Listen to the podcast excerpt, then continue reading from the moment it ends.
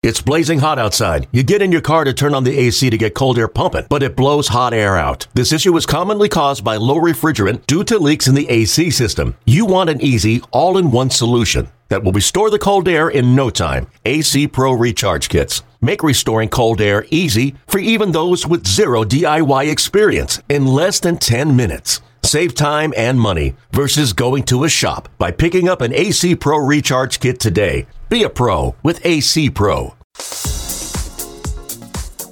This is A's Cast Live, your comprehensive look at the Oakland Athletics. Drive to deep center field, going back Hernandez at the track, right to the wall. Gone! Elvis Andrus! And twenty-nine other M L B clubs.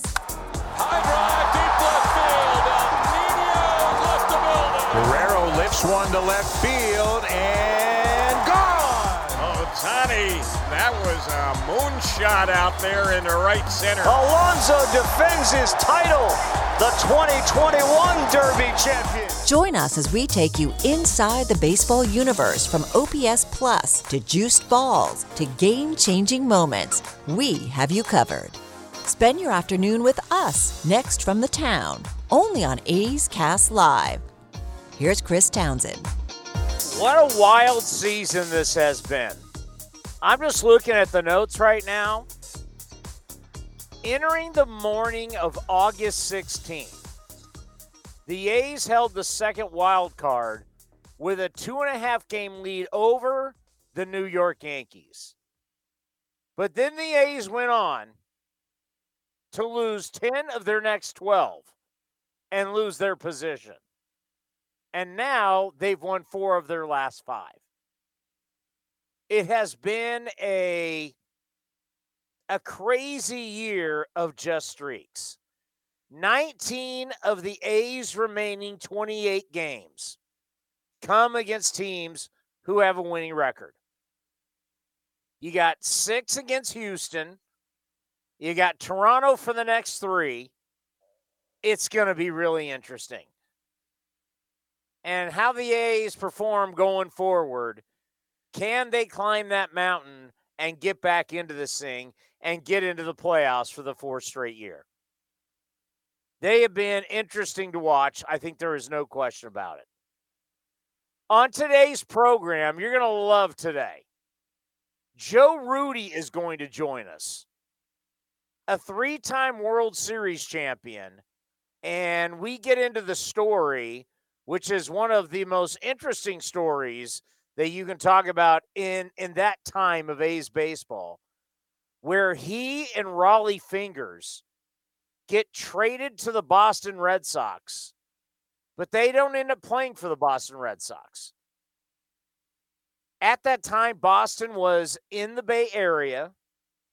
He and Raleigh Fingers would actually walk over to the other dugout, but never played for the Boston Red Sox. Commander Cody, when you heard him talk about that earlier today, because obviously we taped it, wasn't that just fascinating to hear, like, at that time, what was going on? Because we can't even imagine what that would be like in Major League Baseball in twenty twenty-one. Well, I think if you explain it to the audience today, they, and if you've seen Moneyball, they probably think of Ricardo Rincon walking from the Indians clubhouse into the A's clubhouse.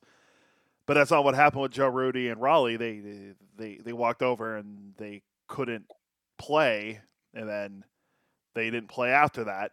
So it was a great story to hear from. Two weeks. Yeah. They sat out for two weeks, and then as Joe goes on to tell the story, you'll hear what happened after that.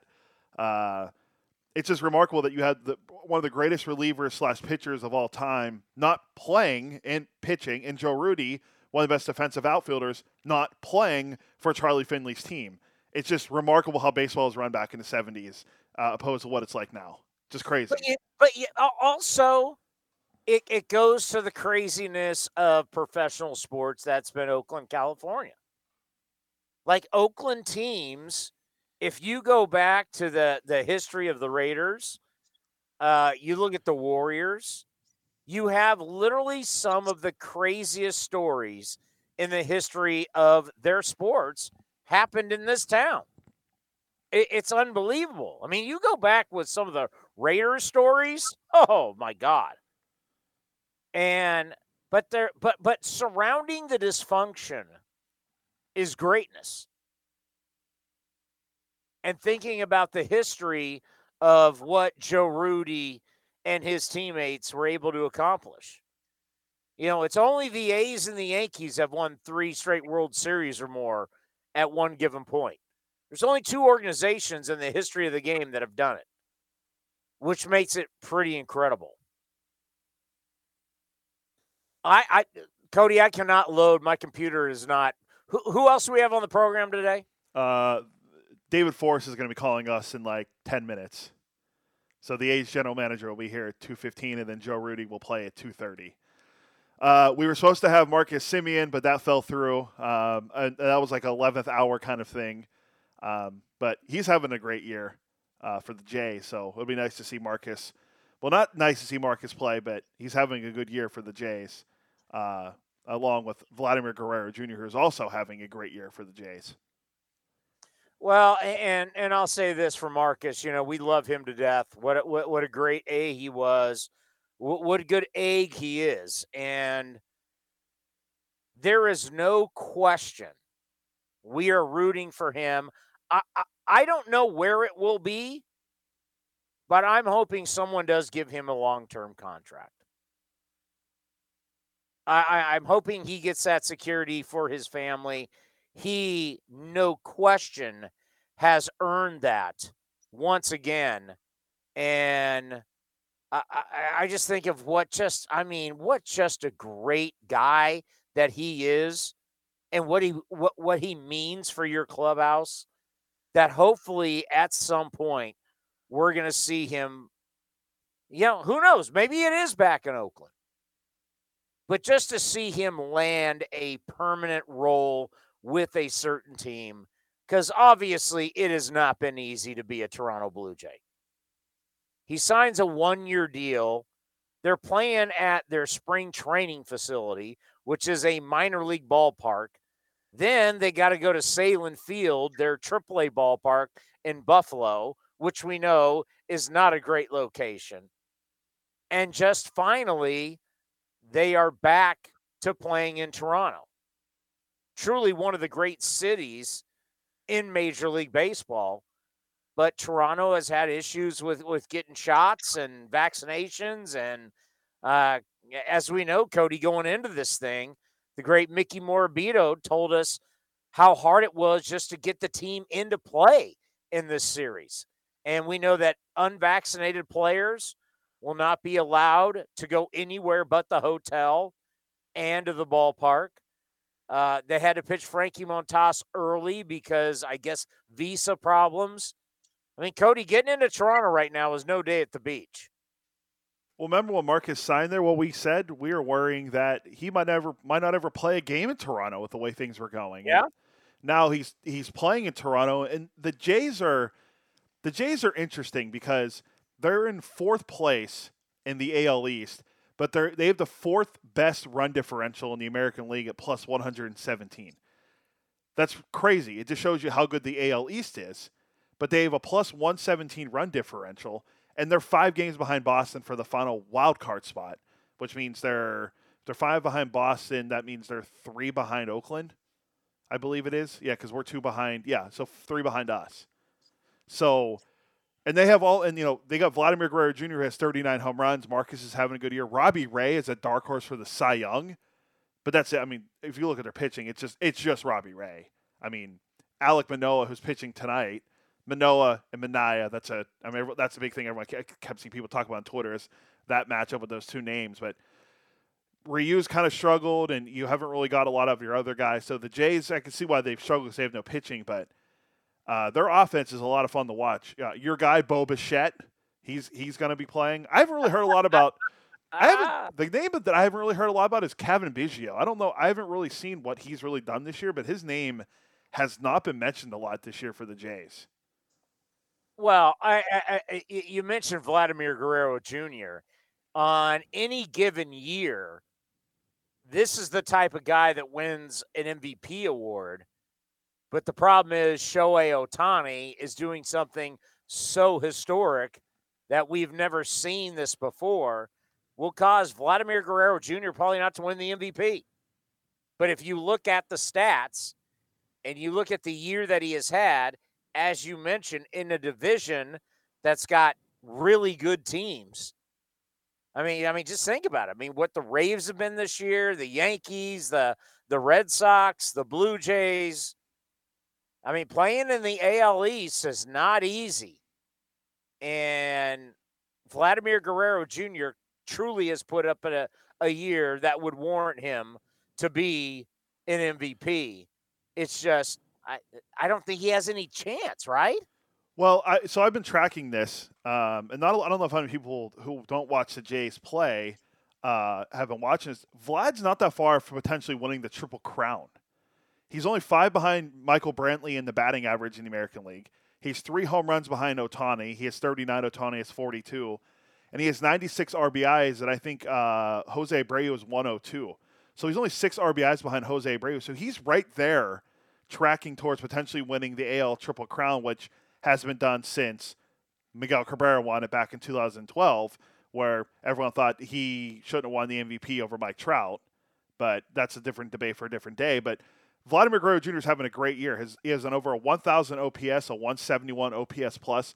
He's having an incredible year. But you're right, what Ohtani's been able to do for the Angels, he's probably going to win it. And another guy we talked about the other day, Sal Perez, what he's doing as a catcher is remarkable too, but it's all being, you know, it's all being overshadowed because of how great Ohtani's been for the Angels. Well, think about that. If he ends up passing Johnny Bench for the record for most home runs by a catcher in a season, which was, what, forty-five? Yeah, forty-five. And you don't win the M V P? I mean, I mean, we're, you're talking about historic seasons that are going on, and Vladdy Junior hitting three twelve, thirty-nine bombs, and ninety-six R B Is.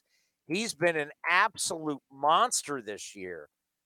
I mean, you, you like you feel bad for these guys knowing that the years that they're having should warrant, no question, should warrant an M V P. I mean, you think about it, you're going to break Johnny Bench's record and you don't win the M V P.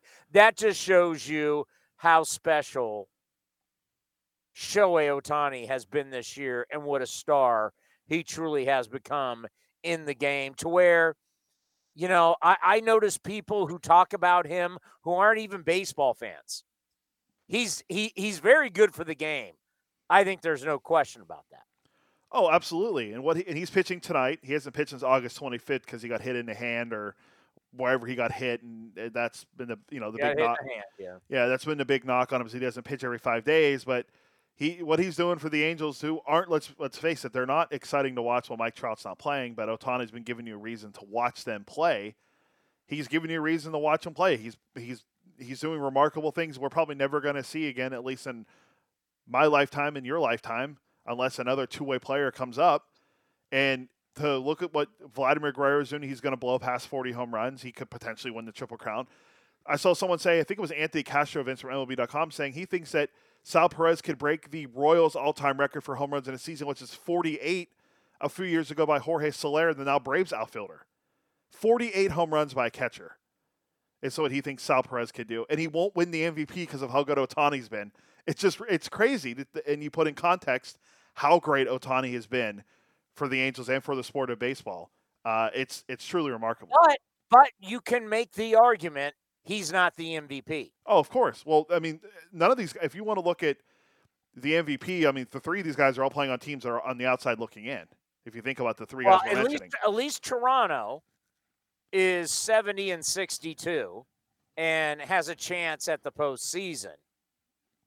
But, I mean, you look at the Angels, they're, what, they're under five hundred. I want to say they're like twelve and a half games back. They're not even, I mean, they're not even close to the wild card. So it, it gets down to, it's like the, the Andre Dawson when he won the M V P for the Cubs and they were in last place. You're like, he's the best player. There's no question. But is he really the M V P? Is he the most valuable? And, and, we talk about him as a two-way player, but he is so inconsistent as a starter. You cannot rely on him as a starter. So once again, is he really the M V P? think about it this way.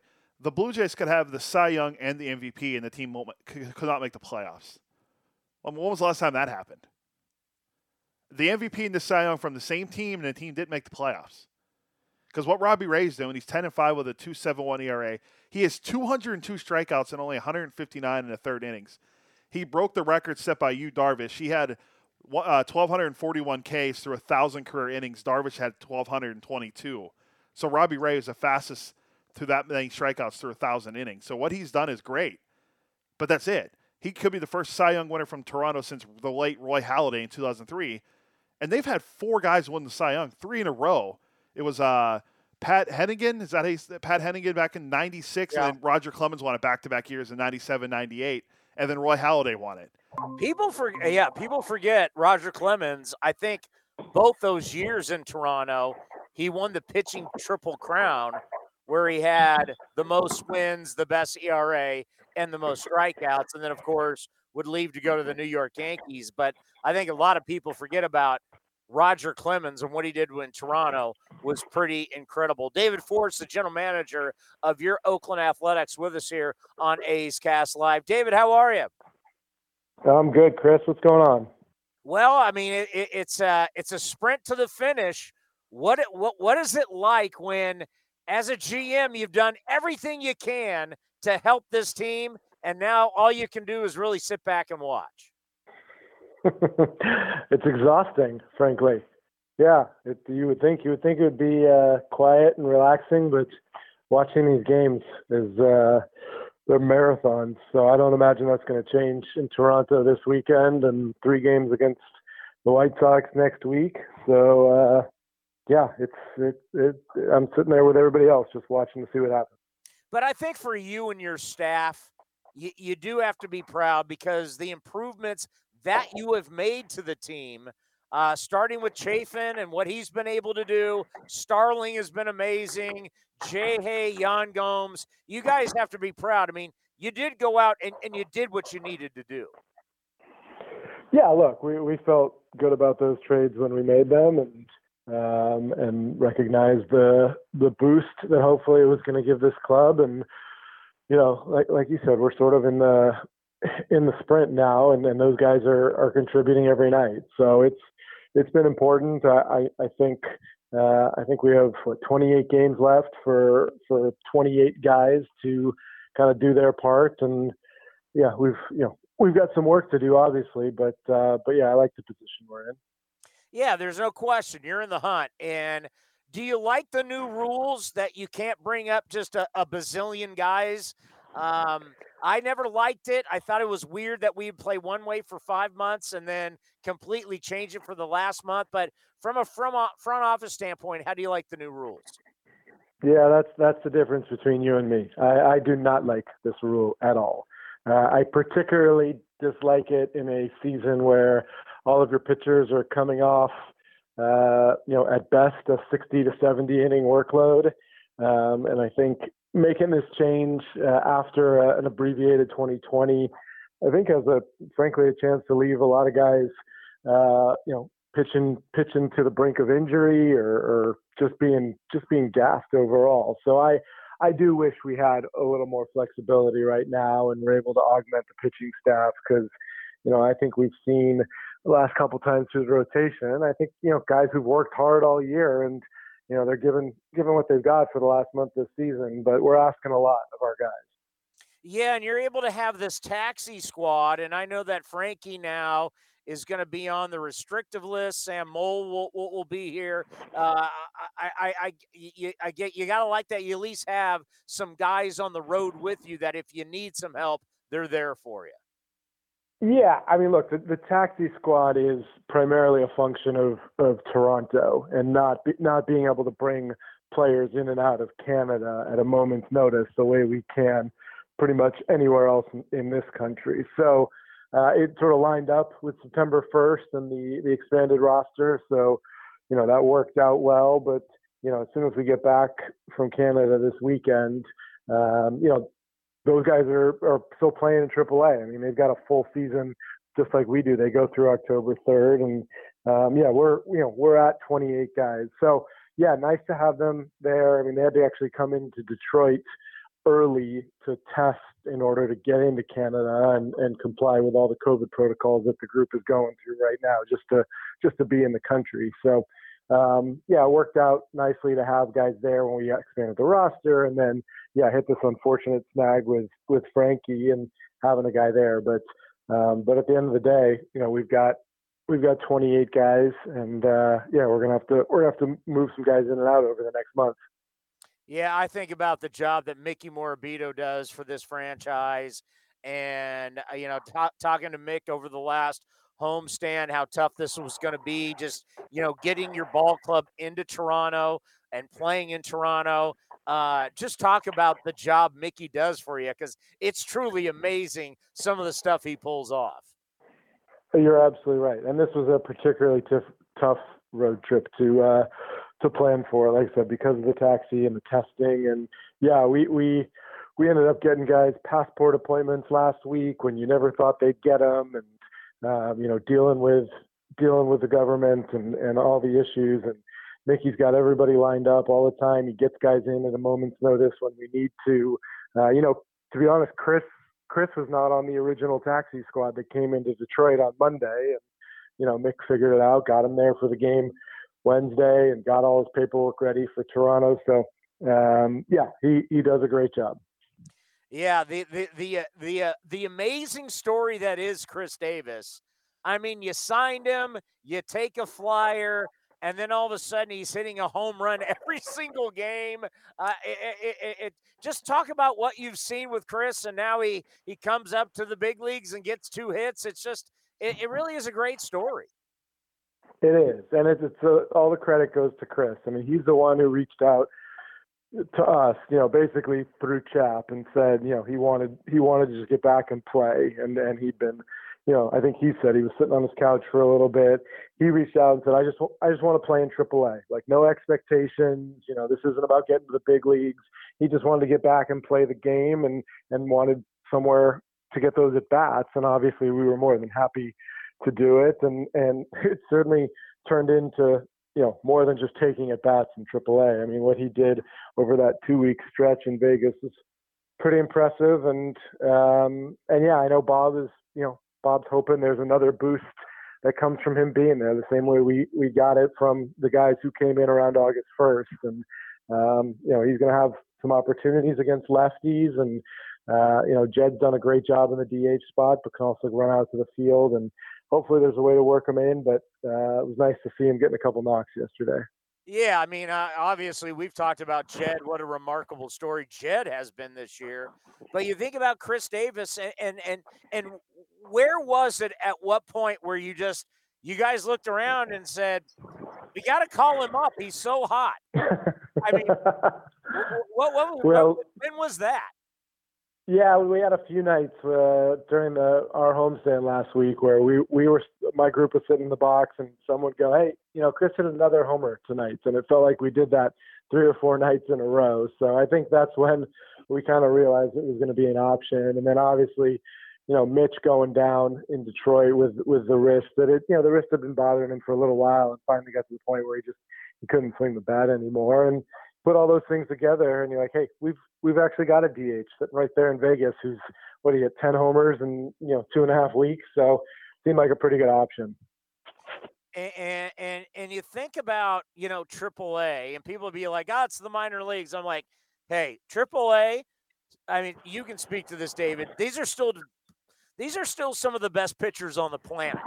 You know, they may not be For the sure. big leagues, but these guys are all legit, really good pitchers. And when you're hitting whatever his streak where he's hitting three seventy-seven and a home run every night, I don't care where you play, you put up those numbers, it's legit. Yeah. You look, you've got guys coming, coming up, make through systems, prospects throwing hard. You've got guys who've been in the big leagues and competed, or are now down there for whatever reason. Um, and, and, you know, the beauty of today's game is we have, We have so much data and so much information. We're able to sort of parse through, you know, the matchups and, and where where the balls are being hit. We have a lot of the same, a lot of the same stuff in triple A that we have here, as far as breaking down batted balls and things like that. And you can you can tell what is real and what is not. So it's it's nice to have that that information at hand and, and hear, you know, subjectively from the, the, the coaches and the staff in, in Vegas, and you, you get a pretty clear picture of what's going on. Yeah, Cody and I were down at a San Jose Giant game against the Fresno Grizzlies, and it seemed like every pitcher they had in low A was coming out throwing ninety-seven, ninety-eight, if not one hundred miles an hour. And you're like, hey, listen, I know this is the big leagues, but these guys are no joke. They throw hard. So, and I, I, I know what you guys uh, ha- have down there in Stockton. I got to think about Matt Chapman's return. How nice has it been for you guys to watch him start to look like himself again? Yeah, you and I have talked about it kind of on and off all season, and, you know, when's Matt going to look like himself? And oh, he had a little stretch there in June where looked like he was back, but kind of, you know, tailed off again. I just, I think we all sort of understand that's, that's what uh, rehab and recovery looks like for a guy coming off surgery. But, but certainly some of the balls he drove in Detroit, and, you know, he's taking walks. You and I talked after that, that five walk game. And um, yeah, he just, he, he looks like himself again. I know Bob's slowly creeping him up the lineup. Uh, and it's, it's nice to have him behind Ole and in the middle there with Jed and Yan, and looks good. It looks good in the lineup card. Yeah, it, it's, you know, I, I, you think about the hip, and, you know, Mark Hanna had it, Sean Manaea way back when, when he was in college, coming into the draft. Just how, how do you deal with that, knowing that a guy's going to have a surgery like that, and it's going to be a while before he really is fully recovered? It's hard. It's hard to do. It's hard to be patient, and it's hard to sort of let your, you know, let your expectations Uh, match what what is really there. I mean, particularly with a player like Matt, who's a star, and, and you've seen seen such great things from in the past. It's it's hard to to really sort of rationalize and think, yeah, we, we may have to wait a little bit, because because you sort of think of these guys as being superhuman, but um, but it's part of the game, and, and our our medical and training staff has done such a great job, not only of keeping guys on the field, but getting them back quickly. And, and it's such a big part of what they do, is the, the rehab and the recovery. So, um, it, like I said, it's nice to, nice to have Matt swinging the bat the way he is. And, and we need it to last for another thirty days or so. You know, speaking of recovery, I think we're just all thankful that, that, that Chris Bassitt is okay. I mean, obviously the get, getting hit in the face w- w- was horrific, and it was tough to watch. And watching him come back after the surgery and just seeing it, um, it's it's very, very scary. I, I, I do have to ask you, do you think there's any chance we do see him again this year on the mound? There's always a chance. Chris Chris doesn't want to rule it out. So I, I we're still we're still a ways away from having any timeline or any guess or whatever. But Chris. Chris, to his credit, does not want to rule it out. I know when he met with the media last week, he said he was hopeful.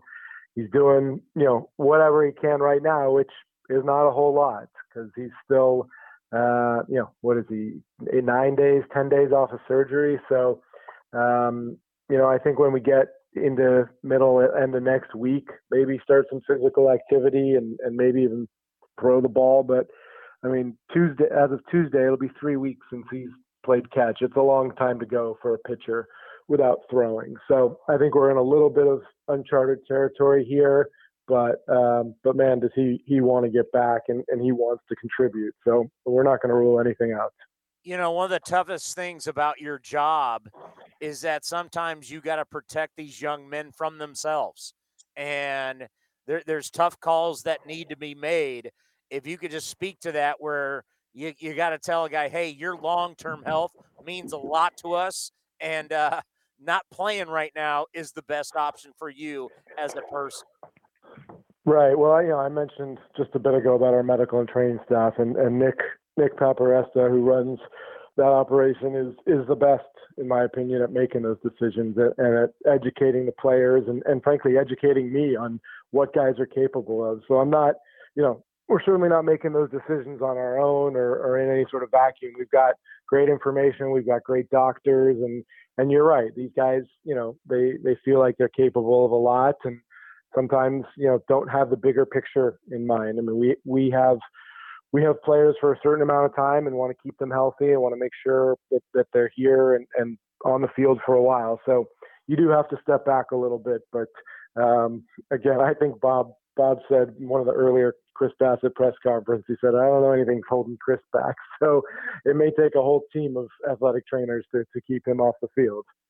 Well, and, and then something that we haven't talked about in a while, but it's still all around us. And we're now seeing it affect the N F L. It has affected, obviously, the Boston Red Sox recently, is still dealing with COVID nineteen, still dealing with the, the Delta variant. You know, we don't talk about it a lot, but, uh, you know, someone in your position, uh, you know, y- y- it's still about protecting the team, protect, protecting everybody around the team, even like us, the media, who's around the team. Uh, to speak to that, it, it hasn't gone away, and you still have to deal with it on a daily basis.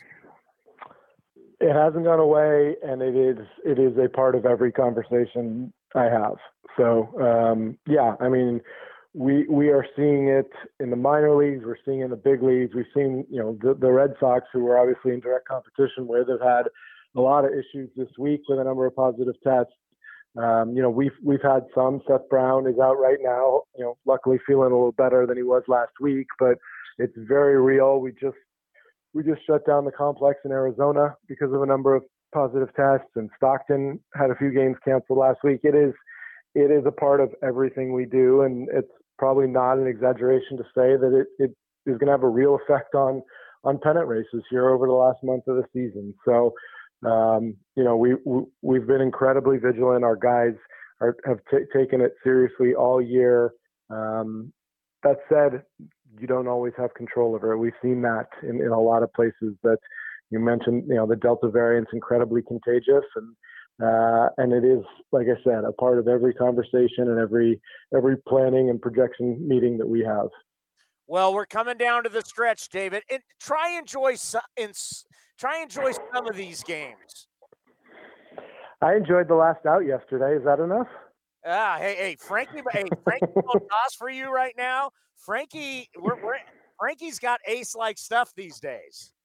He's been fantastic, man. Yeah, since basically the beginning of July, he has been as as good and as consistent as anybody out there. I I don't know where we would be without him. And um, and yeah, he was he was on yesterday. So his last few starts, he's been a lot of fun to watch. I will grant you that. Well, we always appreciate the time. Be safe, and we'll talk to you next week. All right, we'll see you next week at the stadium.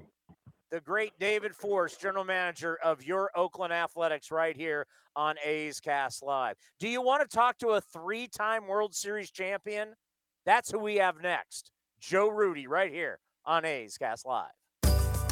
This is Chris Townsend for my favorite golf course in the Bay Area, Cinnabar Hills Golf Club. Tucked in the beautiful hills of San Jose, Cinnabar Hills offers the finest twenty-seven holes of championship golf in Silicon Valley. Come see the amazing new renovated clubhouse and restaurant, plus patio dining with the most breathtaking views. Cinnabar Hills is far more than a golf course, one of the premier places in the Bay Area to host weddings and any type of events. There's no golf experience like Cinnabar Hills Golf Club. Go to cinnabar hills dot com. That's cinnabar hills dot com.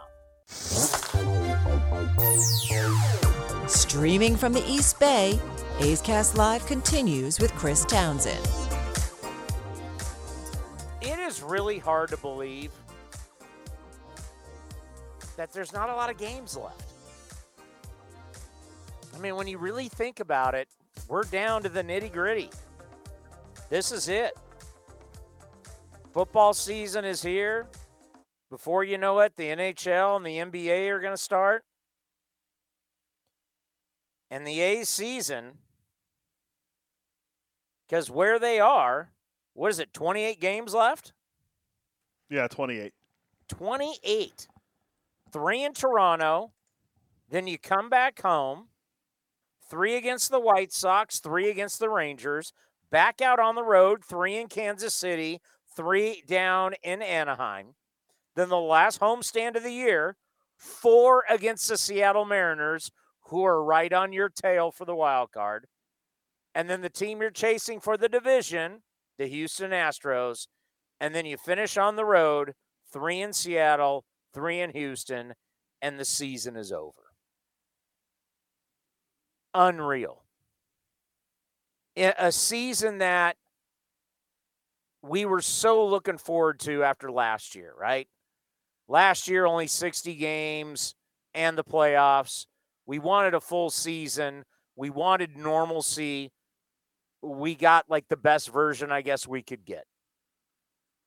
And it comes down to the last twenty-eight.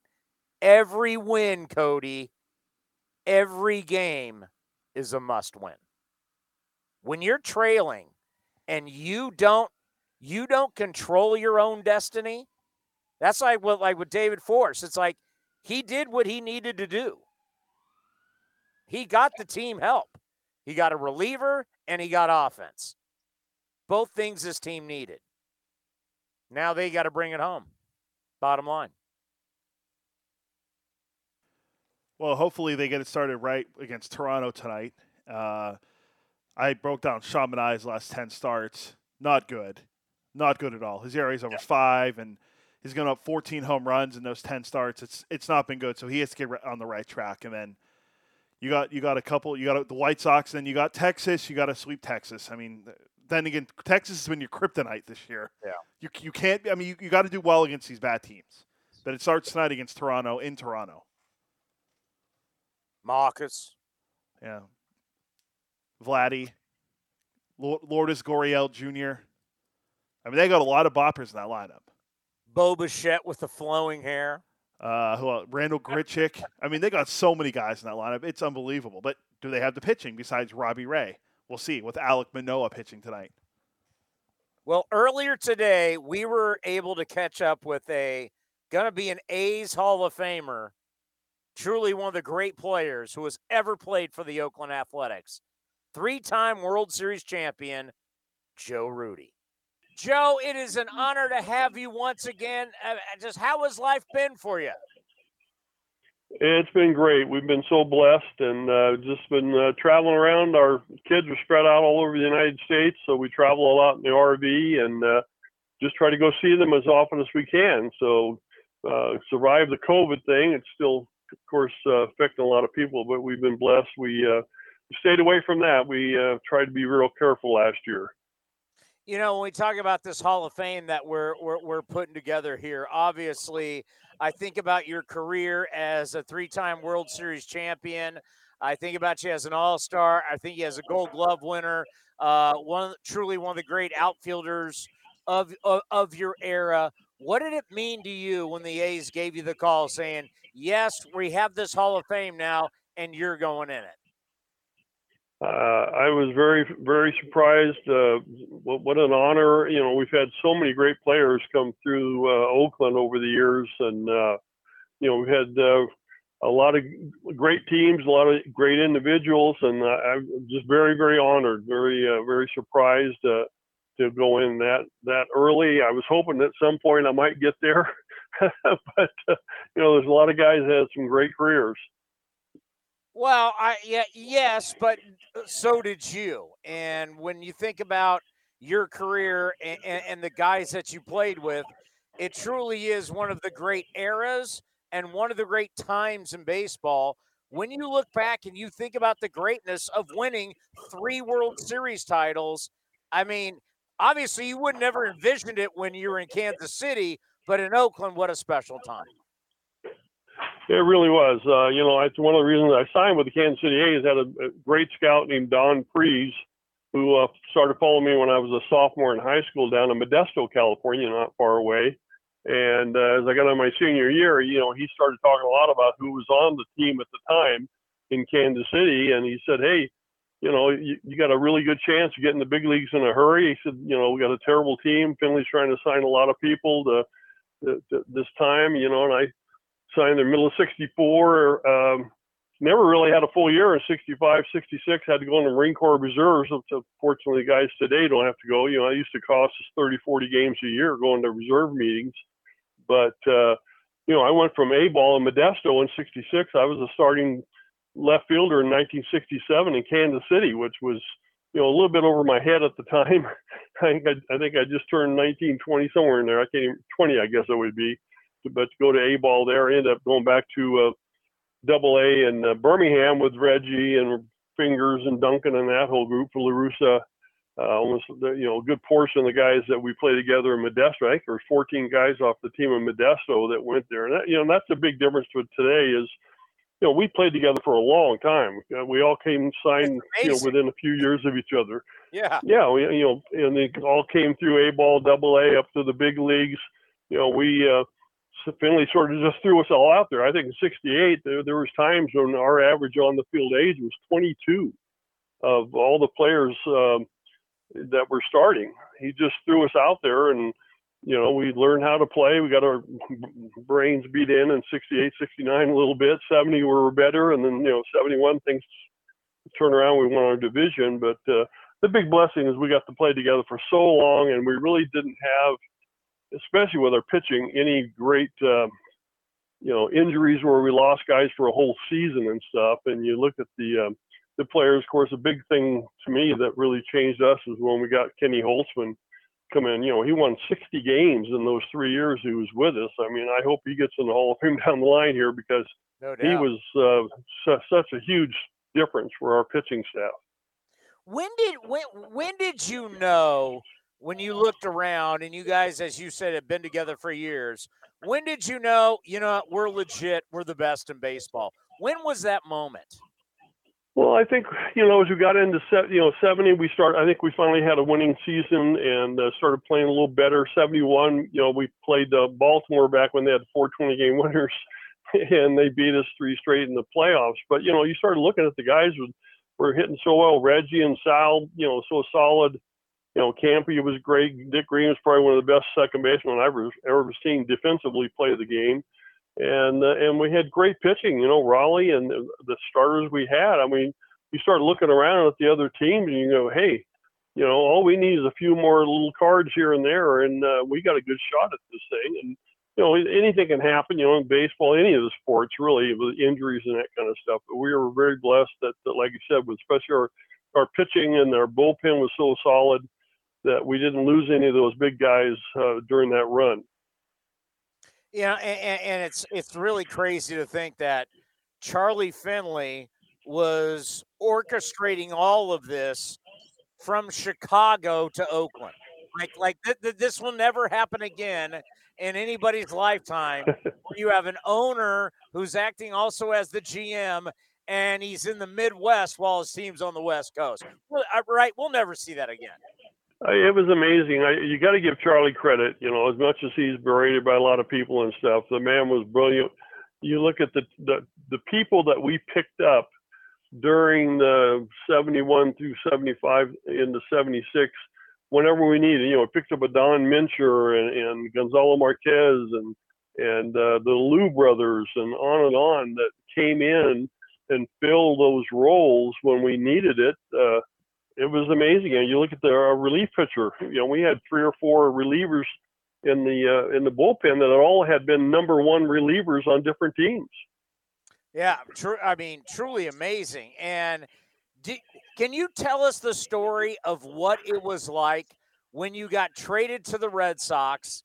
You went over, I believe you you went over to their clubhouse. It was in Oakland, and you guys took a picture, but of course, it was denied, obviously, by the commissioner. Just take us through that, what that was like. It, it was really almost earth-shattering to me, you know, because that was my thirteenth year with the organization. And uh, uh, we had had the day off on Monday and gone down to Sacramento to visit friends. And we were gone all day back, you know, this is before cell phones. And so nobody could get a hold of us. And so we didn't know until we got back on Tuesday morning, you know, for that game. We had uh, the, the Red Sox were actually in town on the sixteenth, seventeenth, eighteenth. And so we found out, you know, we got traded, and uh, Vida got sold. And, uh, you know, so we go to the ballpark and literally, you know, packed all our gear up and walked across the hall to the visiting clubhouse, and they had to take my white shoes and paint them black. Oh. And fortunately, it was, uh, it was sort of unique because, uh, Uh, uh, Daryl Johnson was a manager who was a good friend of mine. I mean, I hunted ducks with him in the off season. He lived he lived there out in the East Bay near me, and uh, so I knew him and his wife real well.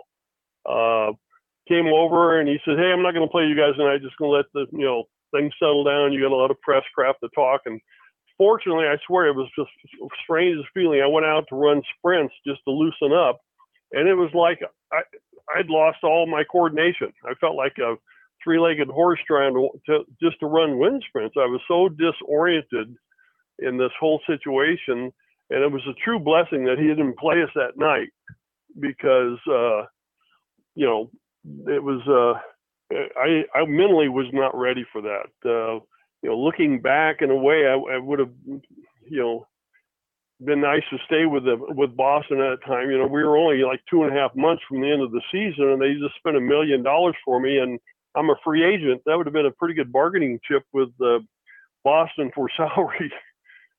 No, and then Bowie Kuhn, uh, the old commissioner, he voids the trade. So then, what was that like? You got to take all your stuff and now go back to the A's clubhouse. It's it's crazy to think about. It really was. Uh, you know, my wife was excited to you know to go to Boston. We both loved Boston. I loved hitting there. I was probably had my best career batting averages and everything else in Boston. Of course, a lot of hitters will say that. But uh, we were excited to go. Uh, my wife had the whole house packed up there in Oakland, took trunks to the ballpark uh, on uh, Wednesday and Thursday, getting ready for to, to leave there. And uh, and then, you know, I think the big thing that happened there was Charlie sort of spouted off in the uh, newspapers that, you know, he had sold Raleigh and myself for a million dollars to those guys. We're still unsigned. He tricked Biden in the signing and, and sold him to the Yankees for a mil and a half. So the Yankees just said, hey, give him whatever he wants. And, uh, you know, the thing people don't realize is that, you know, we had turned in requests for salaries. And I think for most of the six or seven guys that were in that unit there, Uh, a lot of us got more to sign with other teams than the whole group would have cost Charlie if he had just signed us at the beginning of the year.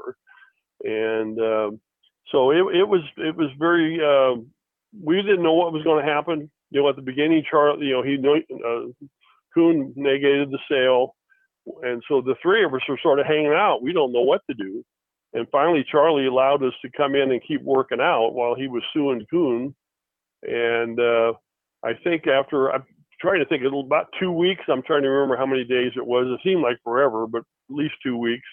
Um, on a Sunday afternoon, we were playing um, Minnesota, I believe, and Jim Todd was our player rep, and he went in and told uh, t- uh, t- Chuck Tanner, our manager, said, hey, if Joe Rudi isn't in the lineup today, we're not taking the field.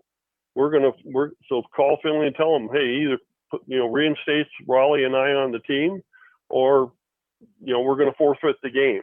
And so that sort of pushed Charlie where he had no choice but to reinstate us. And so, you know, Tanner came in, posted the lineup, and then my name was in the lineup. Everybody gave out a yell, and we, you know, we went down like five minutes before the game to to get ready to play. Uh, so it was a very bizarre time. We really didn't know what was going to happen. Yeah, that I mean, it, it, it is so unbelievable. And you're talking about, you know, yourself and Raleigh Fingers. Raleigh Fingers is one of the greatest pitchers slash relievers in the history of the game, and he's not pitching. I mean, it's just crazy to think that that happened. Well, you look back at that time, and we, we lost the West to uh, Kansas City by a game and a half, two games, something like that. And, you know, we went, you know, two and a half weeks without playing the game. You know, you think if things would have just continued in a normal mode, we, I truly believe we would have won the division again in, in seventy-six. So, like you said, to lose Raleigh, especially coming out of the bullpen, I mean, that's, you, you can't replace him.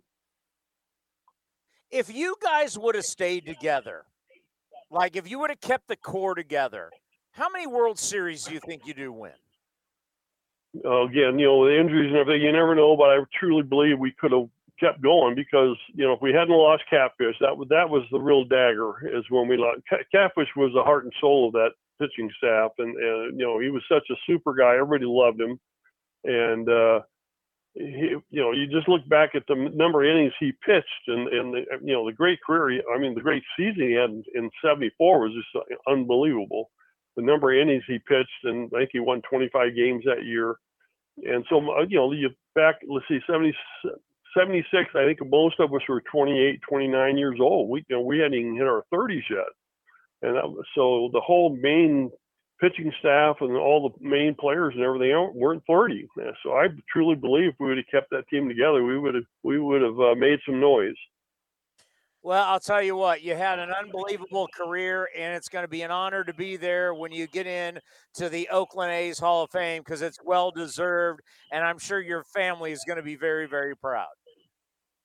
They they definitely will. You know, we got, I'm sure there's still a, a few fans that are going there. You know, we, we didn't have a whole lot of fans, but we had some lo- loyal fans that uh, when I went back from coaching a little bit and gone down for different functions, you just see the same people there that have been going there for fifty years, and it's always fun to uh, to come to the Coliseum with so many great memories and uh, so many great people that we met along the way. So we're really looking forward to it. Yeah, Joe, I still got people who call my post-game show, and, and they'll be like, I was there as a kid. There are still there are still a lot of people who remember the greatness that was your Oakland A's team in those three straight championships. It's it's amazing. I, I, I get more fan mail asking for autographs and stuff now than I think I did when I played. It's uh it, it, it's still going strong. People still, you know, remember when they're kids and, you know, on and on. So it's uh you know hard to believe I'm turning seventy-five here in a few days. So it's, the time is going by, but uh, you know we were so blessed to be in that group of guys, and uh, you know fortunately when we get together, it's like we never never separated. So. You know, you still, still hitting on everybody, and uh, the jabs never quit. Well, God bless you guys. You're truly one of the great teams in the history of our remarkable game. Thank you so much for coming on the program again. Congratulations going into the Hall of Fame, and we can't wait to have you back here on A's Cast Live. Well, thank you so much for having me. Yeah, I enjoy the games. I still uh, get on M L B T V and uh, watch the games, listen to you guys every night. So it's uh, a pleasure to listen. You guys do a great job. And uh, our prayers, of course, with Ray. And I uh, haven't heard too much anymore about him, but we keep our prayers going for him and uh, keep up a great job. And it's fun watching those young players they got today. He is one of the nicest guys. I mean, you think about the opportunity that we have had to celebrate the teams in the seventies, and all these guys are just, they're such good men. And, you know, yes, our thoughts and prayers, obviously, with the great Ray Fosse. But I think, you know, he talked about Kenny Holtzman. I remember interviewing Kenny Holtzman years ago. I mean, such a good guy. And you think about Vida we've had on the show.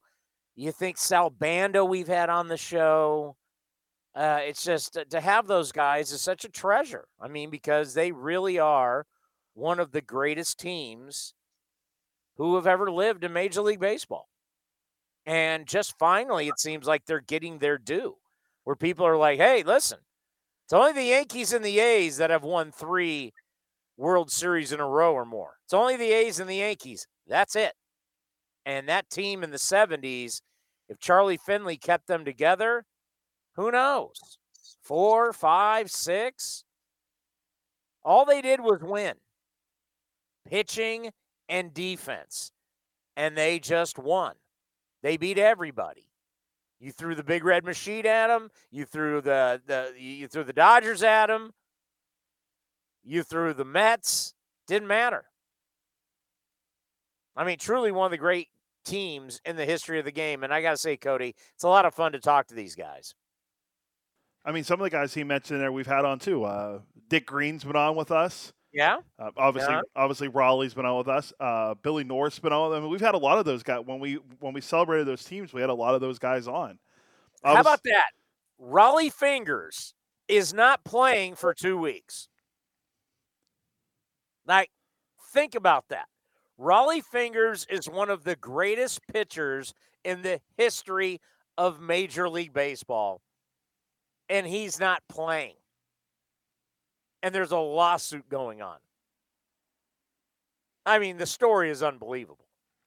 Well, I pulled it up. Raleigh in nineteen seventy-six, uh, All-Star, finished eighth in Cy Young, nineteenth in the M V P voting, thirteen and eleven, two point four seven E R A, appeared in seventy games.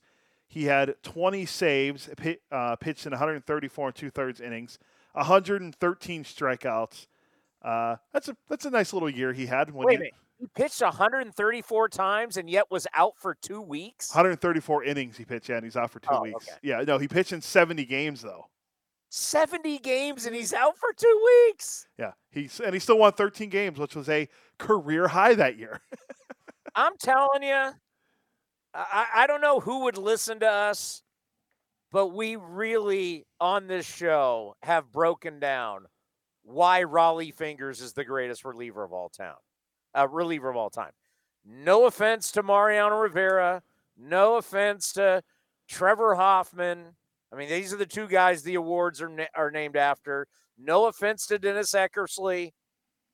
I'm just telling you, if you really break down the greatness of the volume that Raleigh Fingers brought day in and day out, I I I, I think he's the best reliever of all time. Yeah, I remember we looked at like the high leverage situations and all that stuff the one time. Then we do a, and we did it with Sarah once too, where we had the whole debate back and forth. And I, I don't know, I can't, I can't look at Eck the same after the, the Billy Bean story about him jogging down Hagenberger in short shorts or whatever.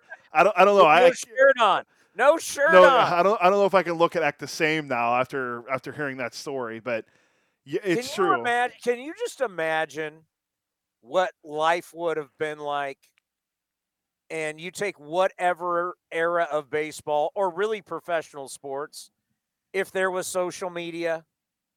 I mean, what would it, what would New York have been like with Joe Namath and Mickey Mantle uh, if, no. if, if there was social media? We're talking about, can you imagine, if Dennis Eckersley right now was playing, he's running down the street on Hagenberger with no shirt on and short shorts, people are taking pictures and they're posting it. Oh, totally. I mean, they were talking about Gabe Kapler running. They showed up on the uh, M L B. It was M L B Central, the morning show with D-Row. They showed up yeah. down the M L B ballpark cam. They had they had Kapler running around at Oracle Park yesterday morning for the game against the Brewers, and a cutoff shirt, and he's all jacked, just running back and running like sprints in the in the outfield. Like, can you imagine if, if people had pictures of Eck running around with his shirt off on Hagenberger? I can't remember the name of the restaurant bar, Toots Shores or something like that, but there was this famous bar where all the athletes would be. So you could actually walk into this bar in New York, and there could be Joe Namath, Yogi Berra, uh, Billy Martin, uh, Mickey Mantle. I mean, can you imagine that? I mean, come on. I, I I had a conversation today with somebody going, hey, I remember in Sunnyvale, there was a, there was a place on Sunday night that, God, what was it, Paradise something, uh, we would go to, and the Niners would show up after game. So, like, Jerry Rice would be there. I mean, it was like they'd all – we were talking Charles Haley would be there. It was like dollar night. It was incredible. We didn't have cell phones, though, so it's not like we, hey, there's Jerry Rice. Pretty amazing. Yeah. The world has gotten a lot smaller. Yeah. We're done? Yeah, we're done. You got you got like six minutes till uh, A's Total Access starts. I'm just heating up. I'm ready to rock. Oh, you got a lot. To, you got an hour to talk about the A's and J's now. All right. Hey, we're, we're back tomorrow. Well, we're not back tomorrow. Tomorrow's Saturday. Yeah, we're not back till uh, Tuesday on the field. Surprise, uh, quickly, Liam Hendricks texted me yesterday, said he was sorry about not coming on to Chicago and said that he's coming on with us next week. Didn't say when, but he said he'll be on. He'll let me know when we get closer to it.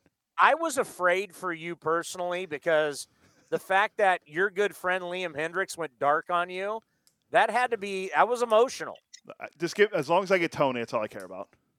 I know he wouldn't go dark on me, but he went dark on you. Friend of the program.